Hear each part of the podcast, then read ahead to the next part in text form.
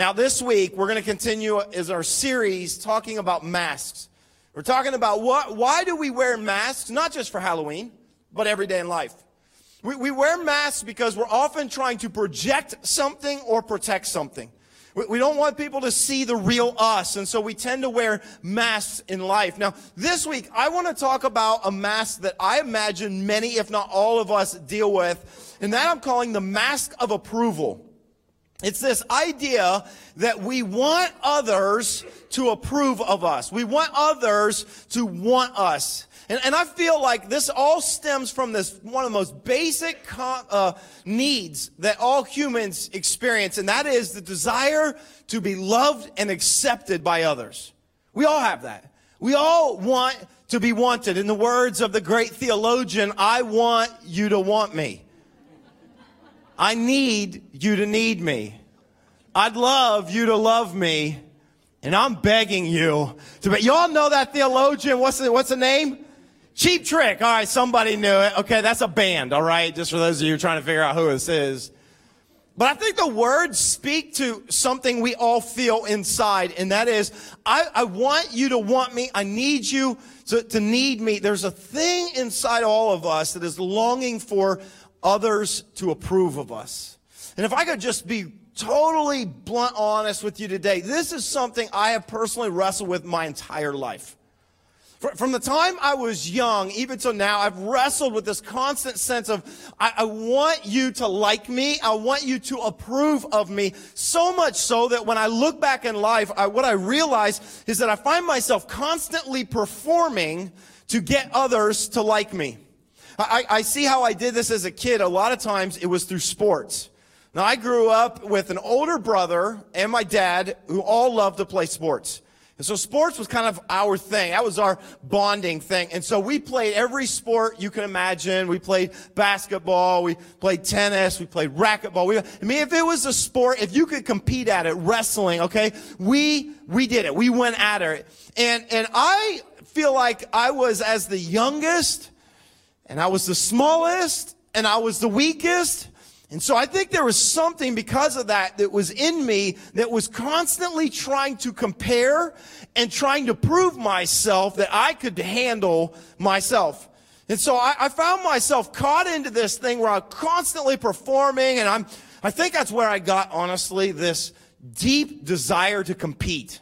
I, I like to compete. Like I will race you to the door. I'll race you to the restaurant. It doesn't matter. I, I'm always competing, and I think it stems back to this, this need to prove myself in my family. And, and I did this all through my, my childhood. I did this in sports most often. I, I remember, and I have some vivid memories of when I did sports in school. And the memories that I have were often connected to really me performing, often to get my dad's approval because we always competed and I always wanted to be seen on, on that level. And I remember my senior year, uh, I decided to run track. And I know you're looking at me thinking, oh my gosh, you do look like a track star. Not really, but I, I, I had a friend, my best friend in high school, Michael, he came to me, he was like, hey, we're all going to run track. You ought to run track with us. I'm like, dude, I don't run track. He was like, no, no, it's easy. You don't have to be good to make the track team. You just, you come and you run, you do your little race or you do your event. It takes a few seconds and then you can spend like the next couple hours meeting girls from the other school. I was like, sign me up. I'm a track star. Give me them short shorts. You know what I mean? Like, and, uh, and so I, I, I ran track my senior year and, the thing was, my dad didn't really come to hardly any of my track meets. And if you're a parent who has a kid who runs track, you know exactly why. It's one of the most miserable things you could ever imagine. You go there, you watch your kid, they compete for like 30 seconds and then you sit for an hour and a half, okay? And, and so he didn't come and didn't have a lot of time to come to my track meets and that was okay. It was fine, I guess. And I wasn't really there to kind of, you know, prove myself to him. I was there to meet girls. And so I was lining up the one particular track meet. I guess I can vividly remember exactly this moment. I lined up to run the 400. And as soon as the gun went off, I took off running and I was, you know, running, making my first hundred as I rounded the corner. And there in the corner of my eye, and I had no idea, but out of my peripheral, I saw my dad standing on the other side of the fence cheering me on. let me just tell you what. I ran harder and faster than I had ever run before to that moment. And I'm not even going to tell you what place I came in because that's not important. what matters is that there, there, was something inside of me that I think constantly trying to prove myself and wanting his approval. I was performing to get approval. Let me, let me just tell you, this wasn't just when I was in high school. I have found that this has carried all throughout my life. Where, where at times I, I find myself constantly performing to get approval. Can I tell you when I struggle with this or how I struggle with this the most? Right now. Every Sunday when I preach, and I know I'm coming to preach God's word, but can I tell you what I feel on the inside? I feel like I'm performing. I know I'm preaching, but really what it feels like I'm performing because I, I, don't know about you, but it's not that easy to stand in front of hundreds and hundreds of people, over a thousand people that will stare at me for 40 minutes. And all I can think in the back of my head is that person looks bored. That person's half asleep. They wish they didn't come, but they got drugged here by their parents. Like, this is what I wrestle with. It's one of my greatest joys. Don't get me wrong. But it's also one of the greatest stresses of my life. Because the whole time, all I'm thinking is, I hope it's good enough. I hope they like it. I hope they think it's funny enough. I hope they don't think it's too long, but it's not too short that they say, why did we get ready and even come to church? I, I, I think all these things. Will they like the message? Will they like what I'm wearing? Will they think it's cool? Will they not think it's cool? These are the thoughts that go through my mind every Sunday. Okay, look, look, I'm just, I'm using you like a therapist instead of paying for it. I just, this is my time on the couch, all right? Leave me alone. And, uh, and I feel like I'm performing, but I know I'm preaching. Why? Why? Because I, I want your approval. This is something I've wrestled with. And you want to know the hardest thing for me every Sunday? The hardest thing is, is sometimes when you don't know how you did. That's what happens when you perform. I'm not sure. Like, you know, one of the worst things ever a pastor deals with is when they hear nothing at all.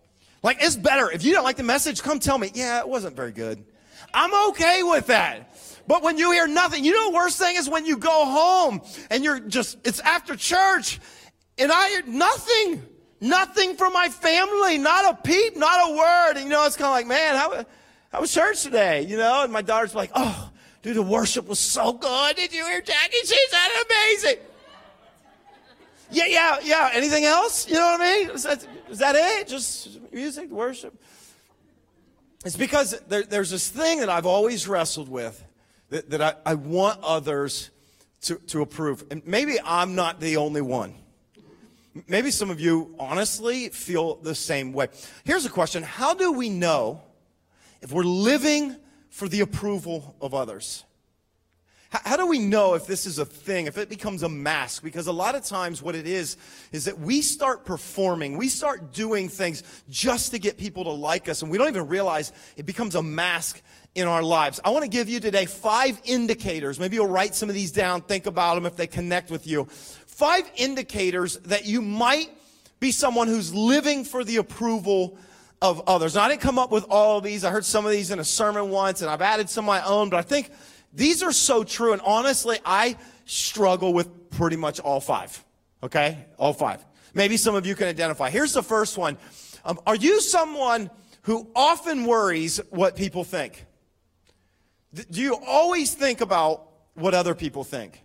You're worried what they think about your clothes, what they think about your outfit, what they think about your hair, what they think about your makeup, what they think about what you're driving, that you're constantly thinking about what people think about how your work and your house. And she came over and I decorated my house and she didn't say anything at all about the house. And so maybe she just thinks it's old and outdated. And I just, I, I don't know. Maybe I don't have taste. And maybe, I, you, are you someone who's constantly worried about what other people think? If so, let me just say this. It could be that you, you're living for the approval of others. Here's another one, and, I'm not to rail on this, but it's kind of true. Are you someone who checks your so, social media like every single hour to see if there's new likes or comments? You, you know what I mean? Like social media, I've said this before, it's, I don't think it's a bad thing, but I think we all agree it's kind of addicting. Like, have you ever gone on your phone and looked at your battery usage? And see that social media apps are at the very top of your yeah yeah. It, it's addicting and we get on it and not just for the drama not just because we enjoy reading it but then when we post things let's be honest today we care about how many likes it gets. We do. And, and, and the way we do that is we keep checking we keep checking. You ever do this? Because my thumb gets tired from sometimes pulling down.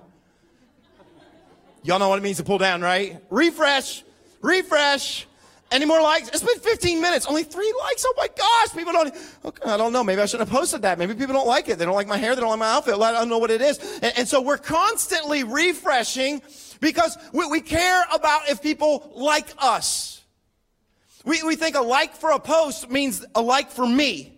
And, and, and, you know what's even greater than a like? When you refresh and then all of a sudden a new comment pops up. Oh my gosh, I can't wait. I gotta go see, I gotta see what they say, what they say. And then you get on there and you're just hoping, praying that they'll respond. Oh, you look so cute. Oh, so adorbs. The little emoji with the little red uh, heart eyes. And you're like, oh, it makes me feel, feel so good about myself. I can go on. If you're someone that is like obsessed with the response on social media, I, I want you to check something like you actually are probably living for the approval of others. Here, here's one that's more serious, and yet I've seen this in my life. Are you someone that will tend to compromise your values because of what other people think? You, you know where, where you feel deep inside like you know what is right, but all of a sudden, you find yourself doing things and you don't even know why you did it, but you really did it because you want to impress. I remember when I was 16 years old, I was hanging out with some friends. We were in a downtown area and we walked into a music store. And while we're in this music store, I see this, the CD I want. I didn't have any money. And so I thought I'd be super cool if I stole it. So I, it was on sale, five finger discount. And so I grabbed this CD and I stuck it in my book bag real fast. And I'm telling you, I was raised to know better. I never stolen anything. My heart was beating out of my chest. I thought everybody was looking at. You know, you do that and it's like, I think, I think they're checking me out. I think they're looking at my bag. I think they know. And, and but I was like, I'm going through with this. So I stole the CD. And if you don't know what a CD is, ask your parents. They'll tell you. And you, I walked out of, of, of the thing. I'm like, look what I did. Ha ha. And, and I didn't even care about the band Ace of Base that much, but I,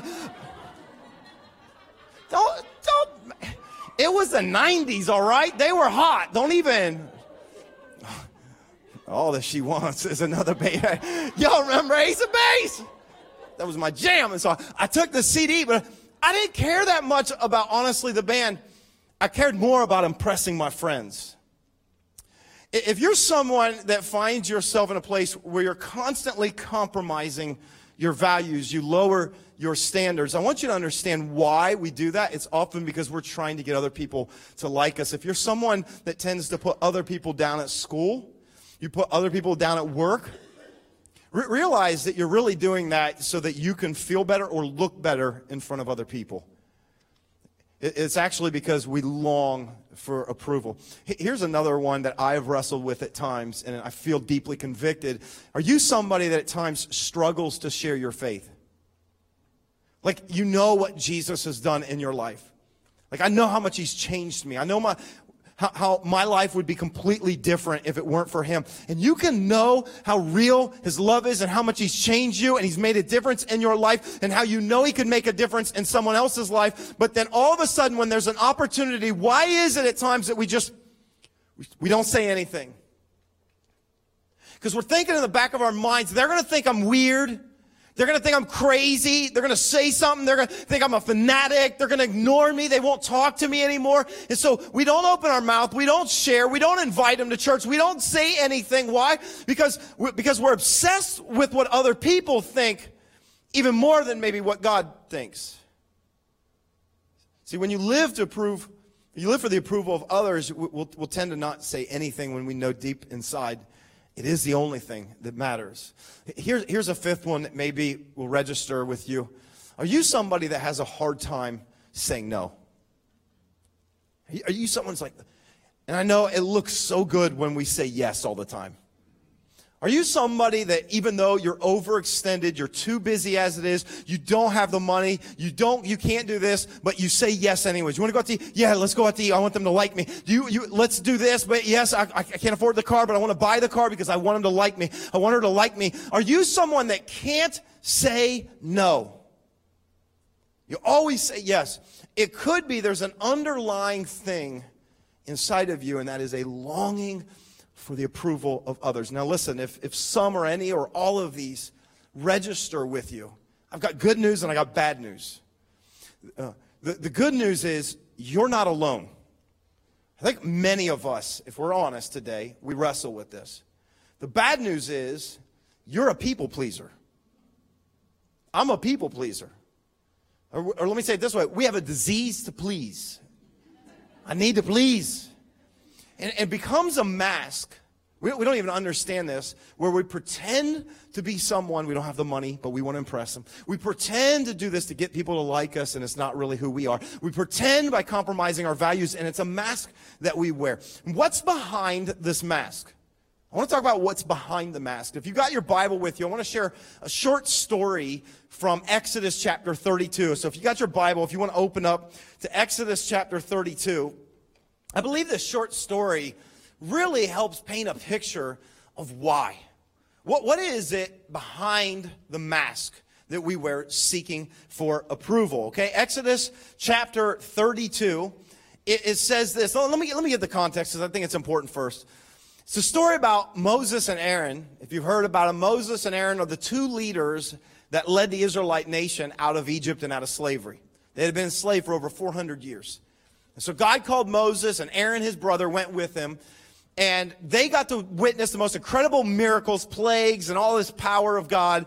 And when they brought the Israelites out of Egypt, God took them to a place in a desert, and it was there that God wanted to meet with Moses. So God descended on the top of this mountain in like what was best way to describe it, it looked like it was on fire, billowing smoke on top of this mountain. And so Moses says, I'm going up to meet with God. You're in charge, Aaron. I'm leaving you in charge. And so Moses goes up to meet with God, and this is where God would give him the law and the Ten Commandments. And God was just saying, now that you're free from the slavery, here's how I want you to live as a nation. Now, while they're gone, this is what happens. Exodus 32, verse 1. It says this When the people saw that Moses was so long in coming down from the mountain, they gathered around Aaron and said, Come make us gods who will go before us. As for this fellow Moses who brought us up out of Egypt, we don't know what has happened to him. Now, now Moses has probably been gone for a couple weeks. At one particular stint, he was gone for 40 days and 40 nights. That's how long he was gone. And after he had been gone for so long, the people start freaking out. They think maybe he's dead. He might have got burnt. I don't know. He was up on this mountain with God and we don't know where he is. And Moses was their connection to God. Mo- Moses almost, I want to say, in their minds, probably was like a god. They came from a culture that had all these different gods. And here's Moses who says, I'm here representing God. And they see the power of God. And now it seems to be gone, and it's with Moses. And here's what it says. If you got a Bible, I would underline this one statement or I'd highlight this. It says that all of the people gathered around Aaron. Like he was surrounded. I want you to picture this scene. Here's Aaron. He's left in charge. Imagine maybe dozens, if not hundreds of people all come to Aaron and they gather around him. Can you imagine the pressure? Incredible pressure. Aaron, we don't know what happened to Moses. And so we're looking to you. Come make us a God to go before us. So he's facing this incredible pressure to please. Can I tell you that this is often what pushes us to do this? Is that we will feel a pressure. You will feel a pressure in school to want to please your friends. You're going to feel a pressure in life to want to impress all your friends. You're going to feel a pressure in your life. And it's almost like we get surrounded by culture, surrounded by everyone that we want to impress. And we just feel pressured into doing and saying and buying things that we shouldn't because we want to please them. So here's Aaron in the scene, surrounded. They gathered around him and oppression. What is Aaron going to say? Here's Aaron's response, verses 2 through 4. It says, Aaron answered them, Take off the gold earrings that your wives, your sons, and your daughters are wearing and bring them to me. So all the people took off their earrings and they brought them to Aaron. And he took what they handed him and he made it into an idol cast in the shape of a calf, fashioning it with a tool. Then they said, These are your gods, Israel, who brought you up out of Egypt. This is shocking to me. Isn't this the same Aaron that God said, You're the high priest of the Israelites? This is the same Aaron that not just days before okay, was standing in front of Pharaoh who was speaking on behalf of Moses, the same Aaron that would wave a staff over the Nile River and it turned to blood, the same Aaron who witnessed the miracles of God and parting of the Red Sea, the same Aaron who saw all of that, the moment there was pressure, he caved. Here's the irony of this story. God is with Moses on top of a mountain, giving him the Ten Commandments. Aaron is at the base of that same mountain making an idol. Do you know why that's ironic? If you know the first two of the Ten Commandments, it's incredibly ironic. The first one is, you shall have no other gods before me. And the second is, you shall not make an image of anything and bow down and worship it. And so while God's telling Moses, this is how I want you to be, Aaron's down there leading the people into sin. As I look at this story and I thought about my life and I thought about how constantly living for the approval of others, it becomes a mask that we wear. Do you know what I truly believe is behind the mask if we could peel it off? The truth is this what's behind the mask is the sin of idolatry. It's the sin of idolatry. I, I, know a lot of times when we hear idolatry, we immediately think about little statues and we think about little images and brazen images and things where people will go and they'll bow down before some kind of idol or image. And yeah, that's a form of idolatry. But can I tell you that there is an even more deceptive version of idolatry that is not an image that is in front of you, but it might be the image that is within you. My image.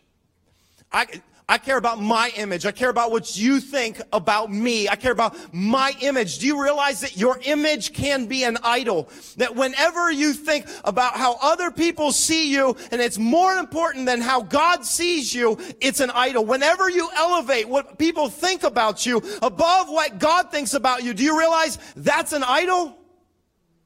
That's the very definition of an idol. The truth is this, I'm not so sure that we can please God and please people. I'm not, I'm not so sure that we can. And so I'm wrestling with this because I'm like, is it really that bad to want to be wanted? Is it really that bad to want people to like me? Is it really that bad to want you to approve of me? Is it really that awful inside to, to want others, to want us? And what I would say is, no, it's not really that bad. It's not that bad to want to make people happy. It's not that bad to want people to be happy with you. But here's the line we cannot cross. Please listen to this truth. And that is this. If you ever have to displease God in order to please people, it is a sin. If you have to displease God in order to please someone else, it is a sin. If you're a young girl and you're thinking, I'm going to keep myself pure for my husband and I want to honor God in this way. I want to honor my future husband. And then all of a sudden you get a boyfriend and that boyfriend is starting to tell you about how much he loves you and he's starting to pressure. Aaron knows about that. He's starting to pressure you. Come on. Would you sleep with me? I love you. Don't you love me? And you don't want to lose your boyfriend. So you give in. I just lowered my standards. I lowered my values. Why? Because I cared about that boyfriend more than I care about what God says. Whenever we elevate what other people think about us above what God says, it's actually sin. And it's a mask that we wear, and it can often destroy us on the inside. Aaron was a leader, but he was not leading. Now, I, I want to tell you something. You need to recognize this. If you are a Christ follower, you are called to be a leader. I don't care about your title. I don't care if you're a supervisor, if you're a manager, if you're a boss, if you're a no. Listen, I don't care about that. If you are a Christ follower, you are called to be a leader. Why? Because we're not called to follow the pattern of this world, but we're called, called to follow Christ, which means I can't go with what the world says, but I need to be a leader when it comes to Christ in this world. Now listen to this truth because this hit me hard. I began as I realized, and I'm reading this story, I realized you cannot lead people and please people. You can't lead people and please people. It doesn't work. I've tried it. I've tried it. When I first started uh, pastoring, I, I tried my best to please people. Like that was my goal. Was, was I want to please everybody. And because that was my goal, there are times when I recognize, I look back, that I didn't make certain decisions that I should have made as a leader.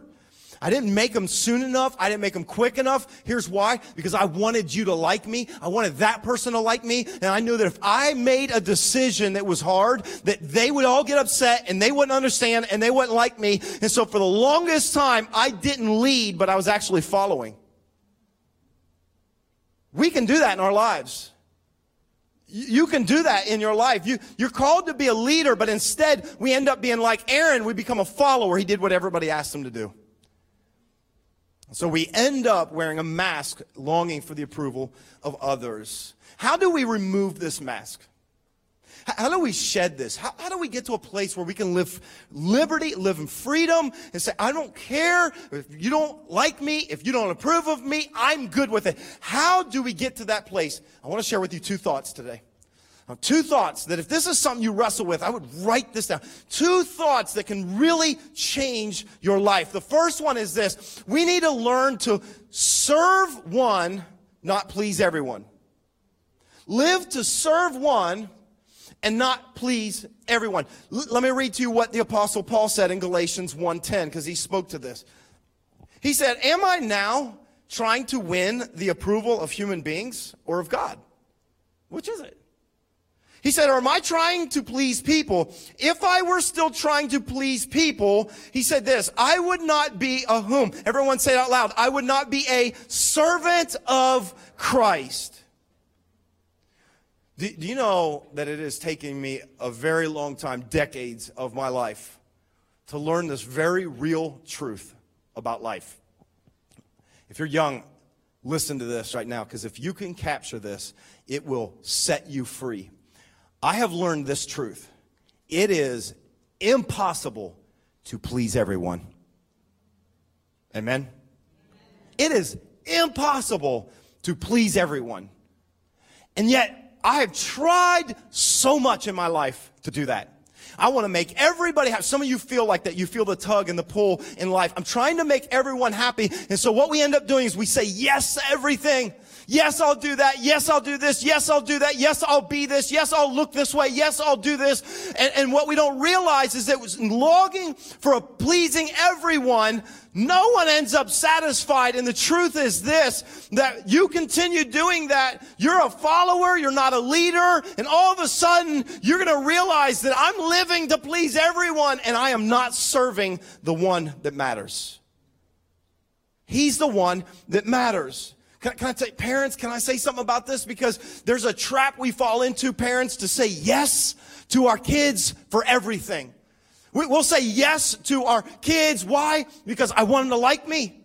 I, I want him to, I want him to love me. I want him to think highly of. I want him to think I'm the greatest mom in the world. I want him to think he's the greatest dad in the world. And so we'll say yes, yes, yes, yes, yes to everything. And all of a sudden what you're doing is you are not leading them. You are following them and they are calling the shots and you don't even realize that what God has called you is not to be their best friend, but to be the leader of the home, to be the parent in the home, to be someone who sets the standards and says, no, this is who we are.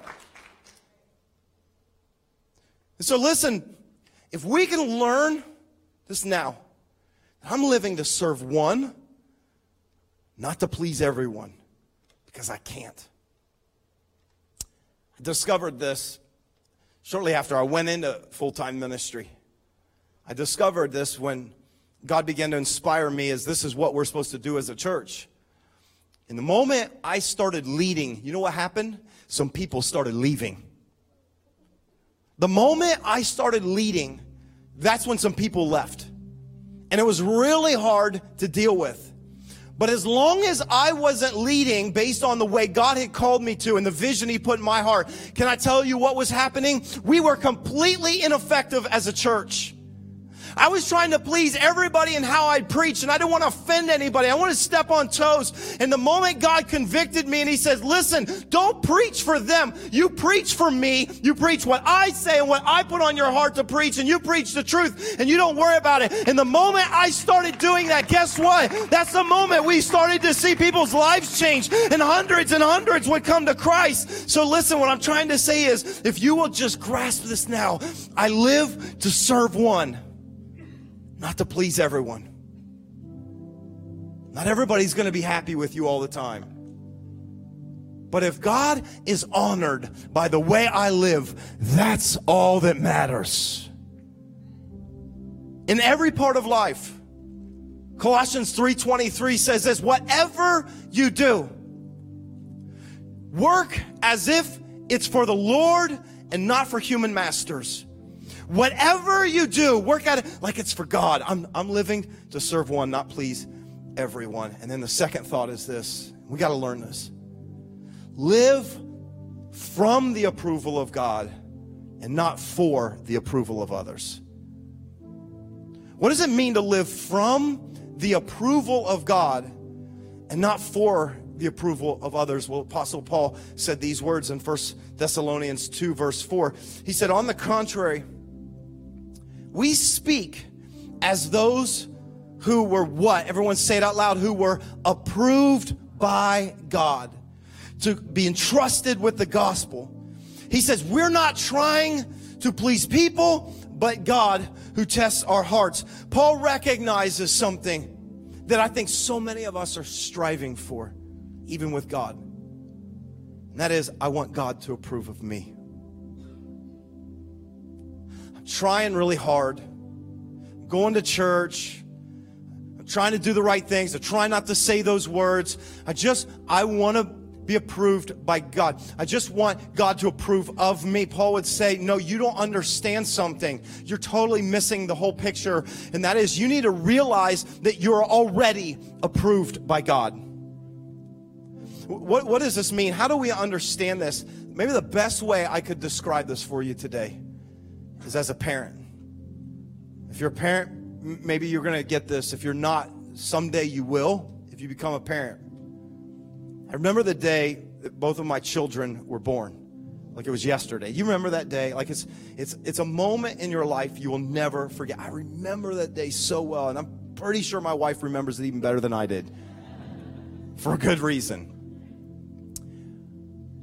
I remember the moment that I would lay eyes on my daughters, that feeling that comes over you as a parent, especially the first time, right?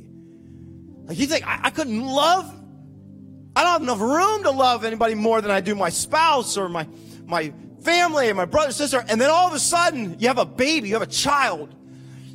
The moment you see that baby, something inside of you shifts. Like in that moment, you are so head over heels in love with that child, right? That's why we post pictures and we're like, I have the most adorable baby in the world. And come on, we all know that newborns are anything but pretty. They are ugly, but we can't see that. And we post the pictures and we dote on them because we're totally in love with them. And the truth is this, from the moment I saw my daughters, I realized they, you know what? They totally had me. Listen, I loved them so much, and they had never even once taken out the trash. I loved them. They never once cleaned their room. They never once brought home an egg. They never once did any of that, and they didn't have to because I'm their father and I love them that much. Do you realize that's the way your heavenly father feels about each and every one of you? That when your heavenly father looks down and he sees you, he says, I love you for you. You don't need to wear a mask. You don't need to try to get me to love you any more than I already do. I love. And I think the, the reason why we struggle to think God sees us this way is because of how we see ourselves. The reason why it's so hard for us to think that God sees us that way is because in our minds, we picture all of the things that we've done. We picture the stealing a CD.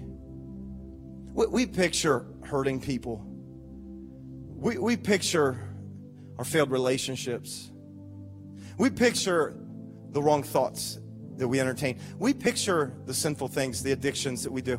And so we th- there's no way that God could see me this way. And so then we're always trying to get approval from everyone else and from God. But I want to let the truth of God's word sink into your heart today. If you are in Christ, if you have a relationship with God through Christ, you need to know exactly how your Father sees you. Because 2 Corinthians 5:21 says this, God made him talking about Jesus who had no sin to be sin for us so that in him we could become the righteousness of God. Here's what that means. God doesn't see how you've hurt people. God doesn't see your failed marriage. God doesn't see the mistakes you've made. God doesn't see all those things. When he looks down at you, if you are in Christ, all he sees is someone who is perfect. All he sees is someone, he says, you are exactly the way I picture you should be. That's the way your heavenly father sees you if you're in Christ. So I want this truth to resonate in your heart, and that is this your worth is not based on what people think about you, but it is solely based on what God says about you. Do you know that? It's not based on what people think. It's based on what God said about you. You know what God says about you? You know, God says if anyone is in Christ, you are brand new. Second Corinthians 5, 17 says, you're a new person. You're not just modified. You're not just improved a little bit, but God looks at you and says, you're new, completely new. When God looks at you, God says, I have loved you with an everlasting love.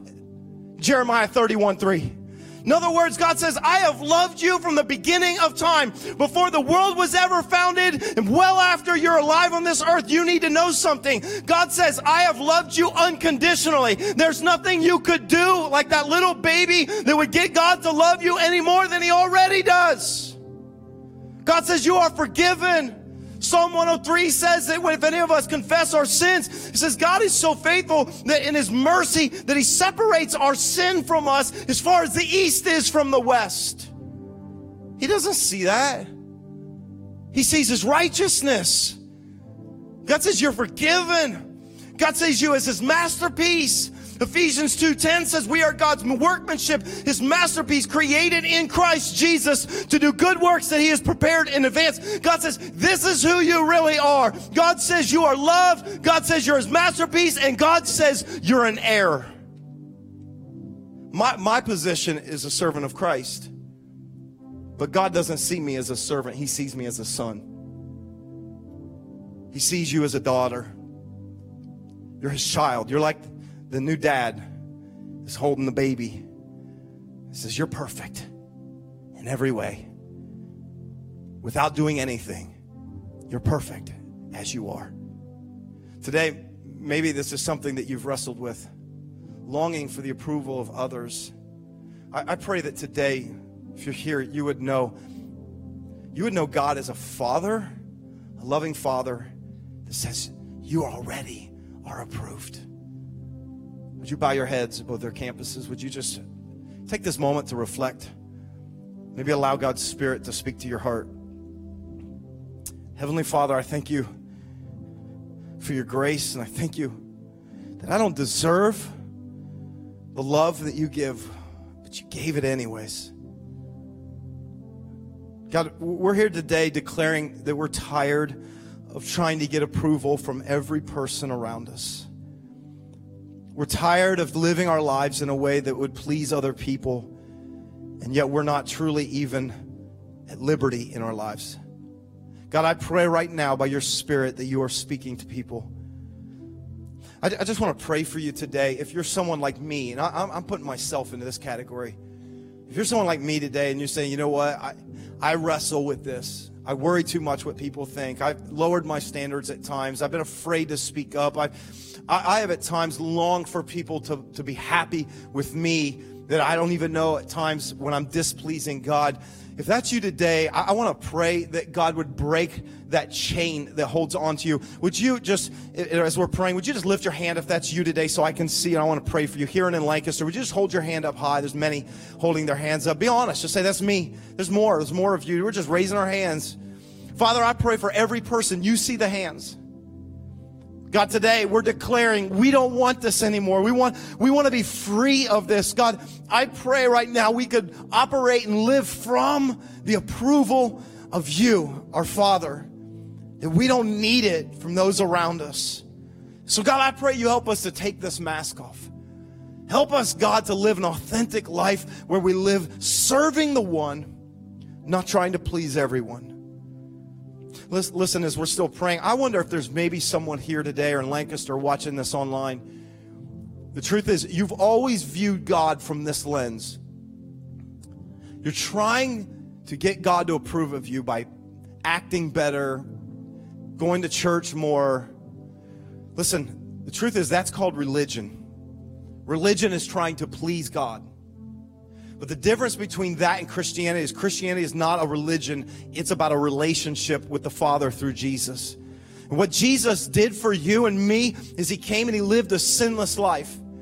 And he died the death that we deserve to die on a cross. It was there that all of our sins are transferred to him so that when God sees us, he does not see all of our sin, but he sees the righteousness that we have from Jesus. And I believe maybe there's some of you today that, that, it's time for you to begin a relationship with God. You've seen God through religion, put that away. It's time for a relationship. You say, I want to know God as a father. I want to know that I'm forgiven. I want to know that I'm loved. I want to know that He approves of me. And you can do that by responding by faith to His invitation. You don't have to strive for it, you just receive it. And so, if that's you today, I want to ask you to pray this prayer with me. It's a prayer of faith. You say, Heavenly Father, Today I come to you as someone who has tried so much to be good, to be approved. And I recognize now it doesn't work. So I thank you for sending Jesus to die in my place. That he would take my efforts and my sin. That God, you would see me as righteous. That we could have a relationship. God, I want to know a father that loves me with an everlasting love unconditionally. And so I'm giving my life to you today. I want to begin a relationship with you today. Make me new today. I pray this in the name of Jesus Christ, my Savior. And everyone said, Come on, let's celebrate today with all those who prayed that prayer. Amen.